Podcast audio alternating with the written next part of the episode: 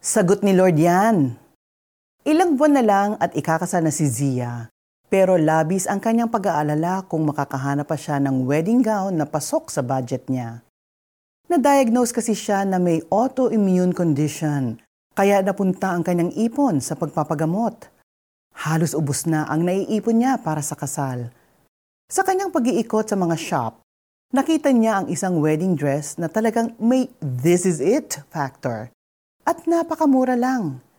Sa kabutihan ng Diyos, sinagot ng kapatid niya ang pambili dito. Pero sa mismong kasal niya, ay ibang wedding gown na ang sinuot niya.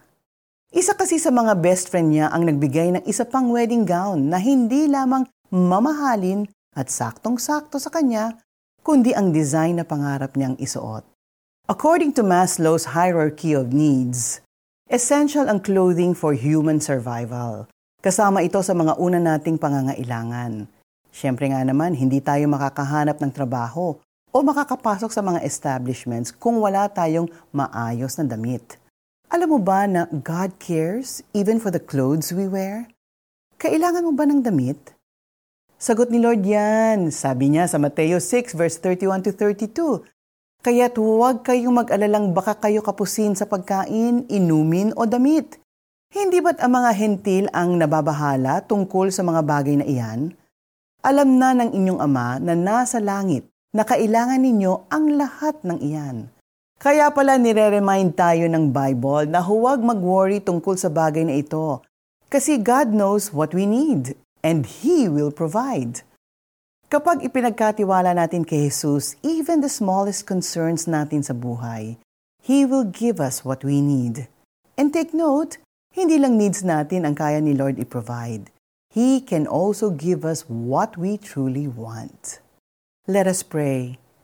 Dear Jesus, thank you for caring about me.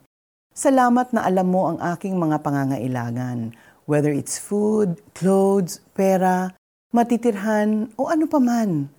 Ipinagkakatiwala ko po sa inyo ang aking alalahanin at nananampalataya ako na hindi niyo po ako pababayaan, pati na ang aking pamilya.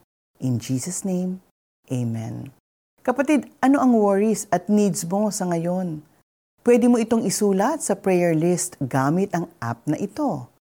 You can also share it with your trusted friends para maipag-pray ninyo or partner with CBN Asia's Prayer Center by calling 8737 0700 or text 0919-060-7567.